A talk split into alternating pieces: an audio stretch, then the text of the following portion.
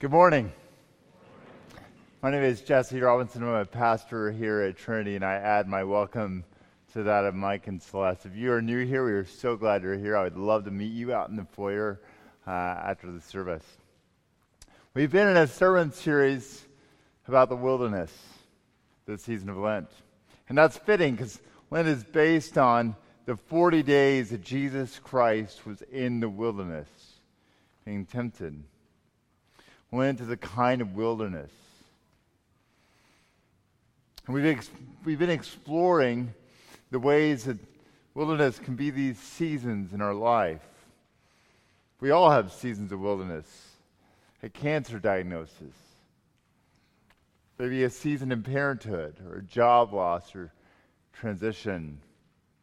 It's quite apparent to me that our beloved church is in a season of wilderness. There's uncertainty, hardship, doubts, temptations. And it seems our local wilderness only reflects that of the larger wilderness of our country and our world in the last two years.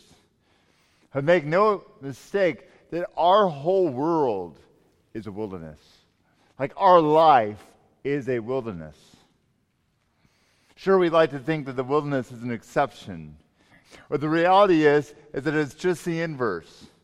Just like the Israelites, our time is punctuated by respites, by oases. But the context, the backdrop is always wilderness. That's what this life is about. That's why Peter calls us in his epistle sojourners and exiles. We are in a wilderness. The choice is not wilderness or not. The choice is are you a pilgrim going somewhere or not? But here is the hope, friends. Here is the beauty, the, even the glory of the wilderness. And it's not the wilderness itself. We should not romanticize the wilderness. Nature is terrifying. But the glory of the wilderness is that God is there. And not only is God there in the wilderness, He actually reveals Himself in the wilderness in this exquisite, incredible way. That's our sermon thesis today. Is that in the wilderness, God reveals his glory. I'm going to say that again. In the wilderness, God reveals his glory. We're going to look at glory in three ways the glory that we long for, the glory we fall short of, and the glory that we're saved by. A glory we long for, a glory we fall short of, and a glory we are saved by. Would you pray with me as we enter into this? Father, we thank you for your glory. And Lord, we pray, we pray as your body, the same prayer that Moses prayed. Please show us your glory. In Christ's holy name, amen. So, first, the glory we long for. This is the final episode of the Golden Calf series. The people made a golden calf and they worshiped the Lord through it just uh, not even a month after they told God that they would never do that. And it's this big mess. And God, this, God threatens to destroy them in his wrath. That's what they deserve. That's what we discussed last week. But he also, God invites Moses to intervene, and that's exactly what Moses does. Moses intervenes, and he offers his life to atone for the people, but God actually rejects the offer. And we didn't read this, but in chapter 33, before our text began, a compromise is reached. God essentially says, I'm still going to give you the promised land. The land that I promised to Abraham, the whole reason I delivered you into Egypt, but I will not be going with you. He says in Exodus 33 3, Go out to a land flowing with milk and honey, but I will not go up among you, lest I consume you on the way, for you are a stiff necked people. In other words, what God is saying is that intimacy with me is too dangerous.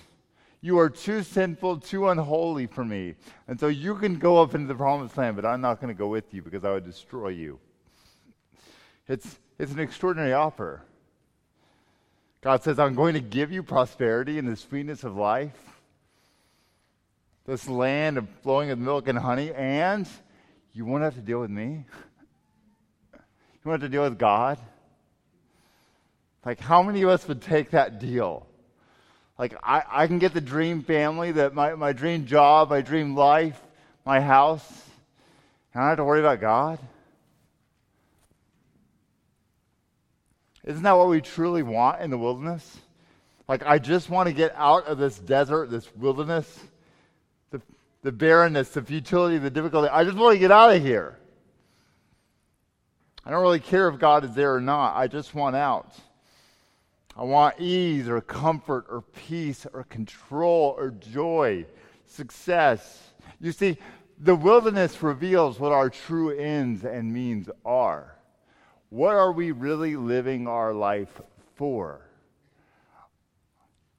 Maybe we're, what we really want is comfort. And so we are going to use God to get that comfort, which is just a way of showing us who our true God is. The idols that we ask God to bless and cherish more than Him. Lord, will you please just give me a spouse? Lord, will you please just give me this job? We ask God to bless our idols all the time. But Moses won't have it. Moses says, I don't want to go to the promised land without you. I don't want to go, God. And he spent a good portion of chapter 33 pushing for God to come with him. Because Moses knows that we are made for God. He wants no part of going to the promised land without him. In fact, if they get to the promised land, they can have all the milk and honey, all the success. But if God is not there, that is not a promised land, that's hell. So Moses is pushing God. He's saying, I want you to come with us. I want your glory. Friends, we are made for glory, the glory of God. Our most memorable moments are the most glorious moments. The groom's face as he beholds his bride for the first time as she walks down the aisle. Or the miracle of holding a newborn just hours after birth. Standing on the cliff overlooking a valley. Or being carried away by a piece of music. Each carries with it this glory that we long for, these moments of transcendence. And each one of those carries with it a glory that hints of a more glorious glory, if I could say that a more glorious glory, something more weighty, less transient. C.S. Lewis, in the book Reflections on the Psalms, he writes about our natural inclination to glory. Listen to what he says. The most obvious fact about praise, whether of God or anything, strangely escaped me. I thought of it in terms of compliment or approval or the giving of honor. I never noticed that all enjoyment spontaneously overflows into praise. The world rings with praise. Lovers praising their mistresses, readers their favorite poet, walkers praising the countryside, players praising their favorite game. Praise of weather, wines, dishes, actors, motors, horses, colleges, countries, historical personages, children, flowers, mountains, rare stamps, rare beetles, even sometimes politicians or scholars. I had not noticed either that just as men spontaneously praise whatever they value, so they spontaneously urge us to join them in praising it. Isn't she lovely? Wasn't it glorious? Don't you think that magnificent? It is not out of compliment that lovers keep on telling one another how beautiful they are. The delight is incomplete till it is expressed. And if it were possible for a created soul fully to appreciate, that is, to love and delight in, the worthiest object of all, and simultaneously at every moment to give this delight perfect expression, then that soul would be in supreme happiness. The Scotch Catechism says that man's chief end is to glorify God and enjoy Him forever. But we shall then know that these are the same thing. Fully to enjoy is to glorify. What C.S. Lewis is saying is that we are made for this glory. We're made to praise glory. And Moses knows this. And so he is absolutely defiant that God would go with them. And in the middle of this intercession, Moses asks himself to see God in his glory. Look at verse 18. This incredible request. Moses says, Please show me your glory. Now, glory is one of those churchy words, isn't it? In the Hebrew, glory is the word kavod, a word that means weight or heaviness. The weight or heaviness of God, the substance of God, who He is in and of Himself. The colonial theologian Jonathan Edwards would use synonyms like excellency or beauty or greatness for God's glory. So, what Moses is asking, he's saying, I want to see you, Lord, in your substance, in your beauty, in your glory. That's what Moses is asking for. But God responds in two ways. God's going to define his glory, which is absolutely his prerogative. First, he defines his glory by his goodness. Look at verse 19. God answers his request to see his glory, and he says, I will make all my goodness pass before you. In other words, he equates his glory with his goodness. What are our first doubts about the Lord? Aren't they that he isn't good? Aren't we constantly anxious that maybe God doesn't have what is best in mind for us? But God says, No. You want to see me? You want to see my glory? It is my goodness. In fact, I am the very definition of goodness.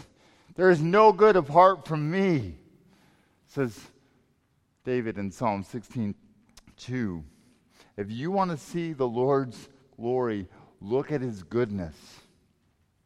But then God also equates his glory with his sovereign freedom. Look at the last part of verse 19.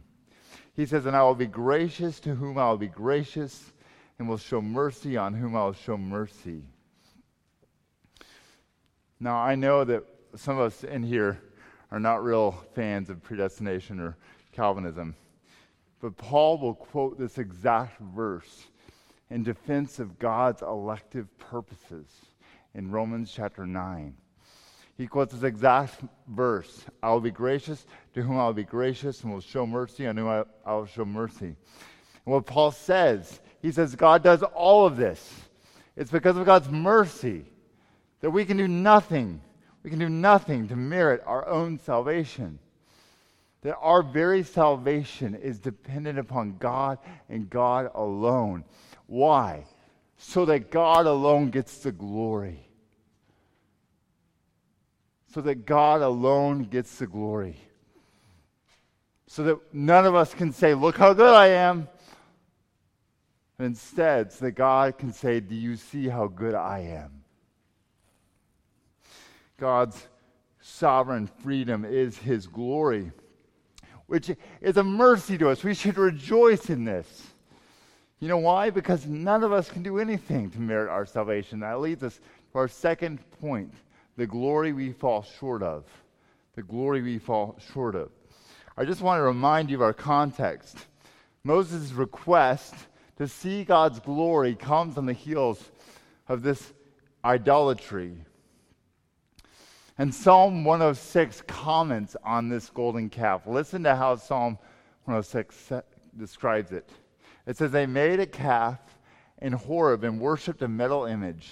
They exchanged the glory of God for the image of an ox that eats grass.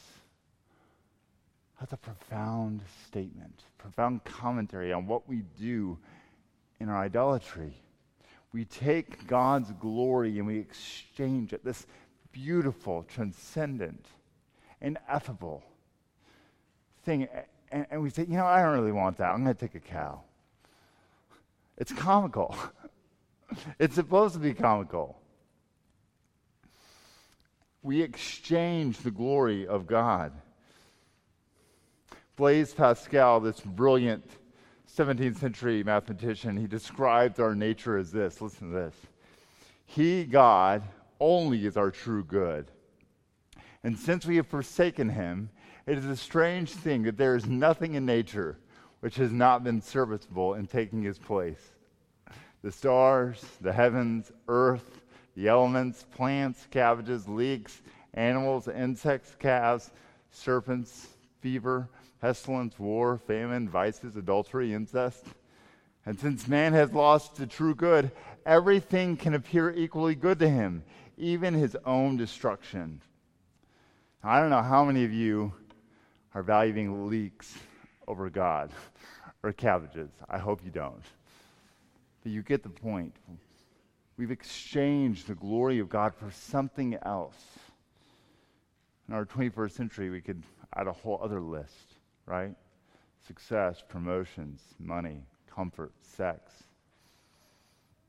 But another way the scriptures speak of the way that we deal with God's glory, we not only exchange God's glory, we also fall short of it. Romans 3:23 for all have sinned and fallen short of the glory of God. We sometimes speak of sin as brokenness or dysfunction. But I wonder if that confuses the effect of sin with the essence of sin. You see, sin at its essence is technically a breaking of God's law. But here in Romans 3:23, Paul actually equates sin with falling short of God's glory. What's wrong with sin, the exceeding sinfulness of sin, is that it fails to reflect the glory of God. That we are meant to be kind of mirrors. You can imagine God as a sort of sun, and we're meant to reflect back to God who He is What's wrong about sin is that we fail to reflect the glory of who he truly is and his unsurpassed beauty, his resplendence. And that's why Moses' request to see God's glory is so fraught. Look at verse 20.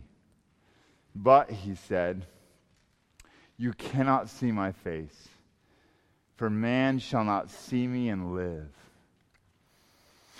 The Lord's glory is this all consuming fire that devours whatever does not reflect its purity. So, what Moses is asking for will kill him. Moses is asking to look through a telescope at the sun, will destroy him. And that is the bind that we find ourselves in. We are caught in this existential bind that we are made for God's glory and yet we fall short of it. That it will destroy us. Not because of any deficiency in itself, but because of our own deficiency. But remember, how did God first speak of his glory? He said, I will be gracious to whom I will be gracious, and I will be merciful on whom I will show mercy. Indeed, the Lord goes to extraordinary lengths to accommodate Moses' request. God wants Moses to see his glory. And so in verses 21 through 23, God does this very elaborate thing just so that Moses can see some part of him. He says, I know a rock. I'm going to put you there. I'm going to put my hand over you. I'll pass by you. And then as I'm walking away, you can see my back can see my back. Why? Why does God do that? Because God is a God of gracious mercy, and that leads us to our last point the glory we are saved by. When Moses asked, Please show me your glory, God says, I will show you my goodness. I'll make all my goodness pass before you. But then he said something else, and will proclaim my name. In other words, God is saying, You want to know my glory? It's summarized in my name. It's who I am. In fact, the story proceeds in a counterintuitive fashion. Look at verse 5. The Lord descended in the cloud and stood with him there and proclaimed the name of the Lord.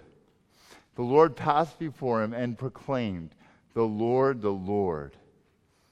And it goes on. The scripture actually never says that Moses saw the glory. Instead, the emphasis is on the hearing of God's name.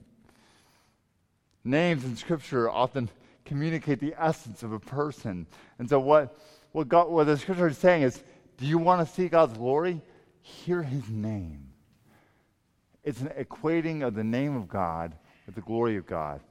Now, if you're an underliner, I want you to take out a pen and I want you to underline verse 6 and 7 because that whole thing is the name of God. Do you see it?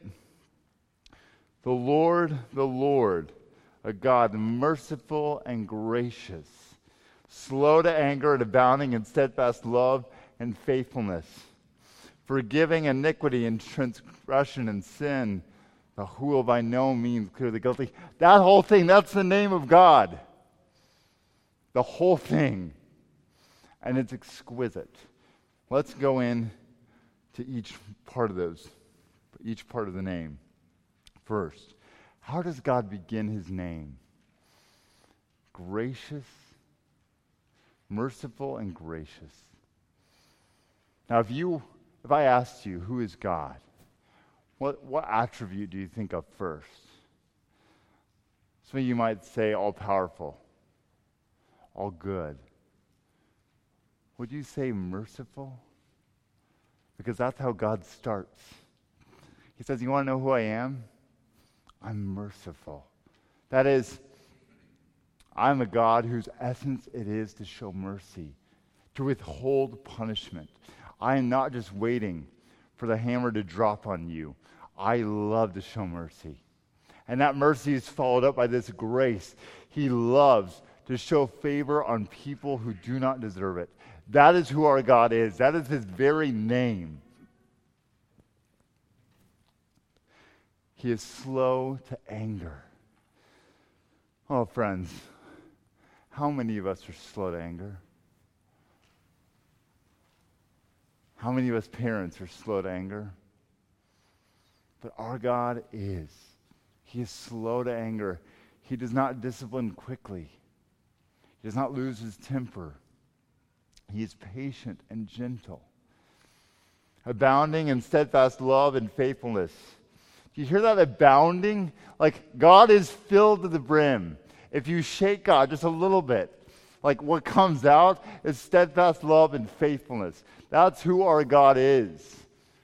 You prick him, and he, if, if he could bleed, you would prick him. And what comes out is love and faithfulness. That is who our God is. He will never leave you or forsake you. Friends, we as people, we are frail, we are unfaithful. We will betray each other and leave. But God, that is not the kind of God who is. His very name is that He is abundant, abounding in steadfast love and faithfulness and he is forgiving of iniquity and transgression and sin. Forgiveness is a part of God's name. He loves to forgive our sins. Friends, we are so reluctant to come and confess our sins to the Lord. Not another time. I looked at it again, or I took another drink, or I yelled again. But the Lord delights it is in his very nature and essence that he loves to forgive us when we come to him in our sins. And finally, this last part, but who will by no means clear the guilty. The Lord is perfectly just, which is a balm for any of us who've suffered wickedness at the hands of others. You see, God is not some softy who's just full of love. He is. But He's also a just God and he will not allow for any injustice to linger. That is who our God is. Do you see how many uh, beautiful attributes are part of his name? That is his name. Friends, this is his name. Do you want to know who God is? He is the Lord who is merciful and gracious. And this, these verses, Exodus 34, verse 6 and 7, these become Israel's credo. It's, it's confession. It shows up time and time again in the scriptures, in the Psalms, Every, in the prophets. Joel says, Come back to God. Even Jonah, Jonah declares this as the name, saying that God is not only this to the Jews, he's this to the Gentiles. This is who our God is, it is his name. Now, our story ends with Moses bowing his head to the earth the heaviness of the glory, the glory of this name is too much for him to bear. And he bows his head and worships. But then he makes one last plea to the Lord. Remember, Moses is determined that God go with him. And so he begs God. He says in verse 9, If I now have found favor in your sight, O Lord, please let the Lord go in the midst of us. For it is a stiff necked people, and pardon our iniquity and our sin, and take us for your inheritance. In other words, what he's saying is, You know, God, you know how deceitful we are, how stiff necked, how stubborn and sinful we are. But Lord, would you please, you just declared your name to us as merciful and gracious. Would you have mercy on us? Would it be your glory, your glory to have mercy on us and go with us? And God does. God goes with them. And this declaration of who God is, this will follow Israel throughout the scriptures. This is the banner that they wave every time, whatever wilderness they are in. Friends, you could do, if you could memorize who your Lord is, memorize this. This is who he is and his essence. Now, I want to pause here because I don't want you to miss this. Remember our context? Remember that we're in the wilderness. Remember all those weeks ago when we began this journey? It says, when Pharaoh let the people go, God did not lead them by way of the land of the Philistines, although that was near. He led them by the way of the wilderness. And Israel has been out in this wilderness, the place where they would struggle to find water, the place where they would fear hunger and famine. That's the wilderness they're in. And then in that wilderness, Israel would commit this signal apostasy the forging of the golden calf, she betrayed the Lord that saved her. And it's in the context of that, on the heels of that great apostasy, that God most fully reveals himself. Do you hear that? In the midst of Israel's most dark sin, that's where God says, You know who I am? I am a Lord gracious and merciful. Do you see that? that in the midst of the wilderness, that is where we see the essence of God most clearly. In a way, that's the whole point of the wilderness to bring us to the end of ourselves that we might finally see God for who He truly is in all His glory, that we might finally dispose of all our idols, our false theologies, the lies that we've invented about God and it's in the wilderness where we have an opportunity to take God on his own terms. He's the only one that we need who gives himself in his name. And it's that same name that Jesus Christ entered Jerusalem in. We read the scripture about Palm Sunday. And what did, what did the crowd say about Jesus? They said, Blessed is the King who comes in the name of the Lord who comes in the name of the Lord.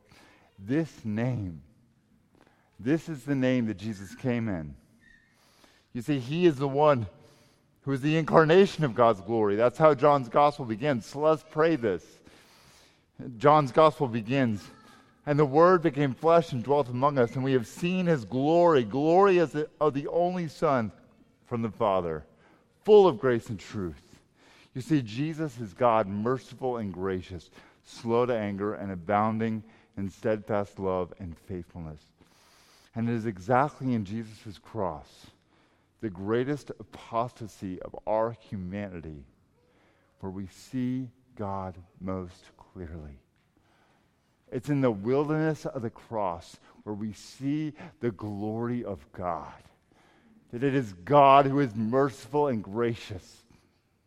That He is offering us forgiveness those of us, all of us, who fall short of the glory of God on the cross of Christ, Jesus pays, pays the penalty that God's justice and his grace might be absolutely and perfectly integrated. Do you see the cross as the perfect expression of God's glory in the wilderness? This is what our story has been leading up to, that we might see God for who he is, and it is most clearly depicted on Jesus and the cross as he says, My God, my God, why have you forsaken me? And he dies. That's what we're leading up to this week in the Holy Week. We're beginning this journey. We're aiming for the cross, which is simultaneously the glory of the Lord. I want to end with one thought. Have you ever prayed like Moses? Have you ever prayed like Moses? What did Moses pray? Please show me your glory. Have you prayed for that? Like, what, what are you praying for? What are you longing for? I, I know that many of us just pray to kind of get, get by, pray for our maladies, pray for others, and that is good and right. But do you see the boldness of Moses here? He says, Please show me your glory. Friends, that is what we are made for. Could we as a church come together and pray that together in the midst of this season of wilderness? Could we be so fixed on Jesus that all we want is to see his glory? This is the vision we are made for to behold the Lord in all his splendor and majesty and excellence. And the apostles were captivated by this vision. They were captivated that one day they would see Jesus in all his glory and that that would make everything worth it. You see, heaven, heaven is worth it. Heaven is not great because of heaven. Heaven is great because of the glory of Jesus that is there. Amen? I heard some amens. We'll make opposite of you yet. Paul in 2 Corinthians declares that we can even be bolder than Moses. And the glory of Christ far surpasses anything Moses encountered. Paul declares that our spiritual formation, our sanctification, our transformation depends on beholding the glory of Christ. Listen to this. He says, And we all, with unveiled face, beholding the glory of the Lord, are being transformed into the same image from one degree of glory to another. In other words, all we have to do is just look at Jesus and in the very act of looking to Jesus, we are actually being transformed one degree of glory to another. In the act of looking at Jesus, He's actually transforming us. So we're becoming beautiful. We're becoming glorious. We're becoming what we truly were meant to be. That's what this life is about, is looking at Jesus. And the Apostle John, he has his own take on this in chapter 3, verse 2, he says, Beloved, we are God's children now, and what we will be has not yet appeared. But we know that when he appears, we shall be like him, because we shall see him as he is. Isn't that beautiful? We shall see him as he is. That's the point of the Christian life, is to see Jesus how he is. And then John says, And everyone who thus hopes in him purifies himself as he is pure. Even to long to see Jesus is an act that actually purifies you. Even if we end up want to see Jesus, we are actually being purified for that final vision of Christ. Friends, that is what the wilderness does. The wilderness shows us Jesus if we will have him. So, friends, let us fix our eyes on Jesus, the author and perfecter of our faith and the all glorious one. You pray with me? Oh, Father, please show us your glory. For those of us who are not hungry for it, we ask you to prick our hearts. We ask that you would lead us to the end of ourselves. That we would encounter real suffering until we finally relent. And we would seize you and see you, O Lord, the one and the only, the glorious one. In Christ's name, amen.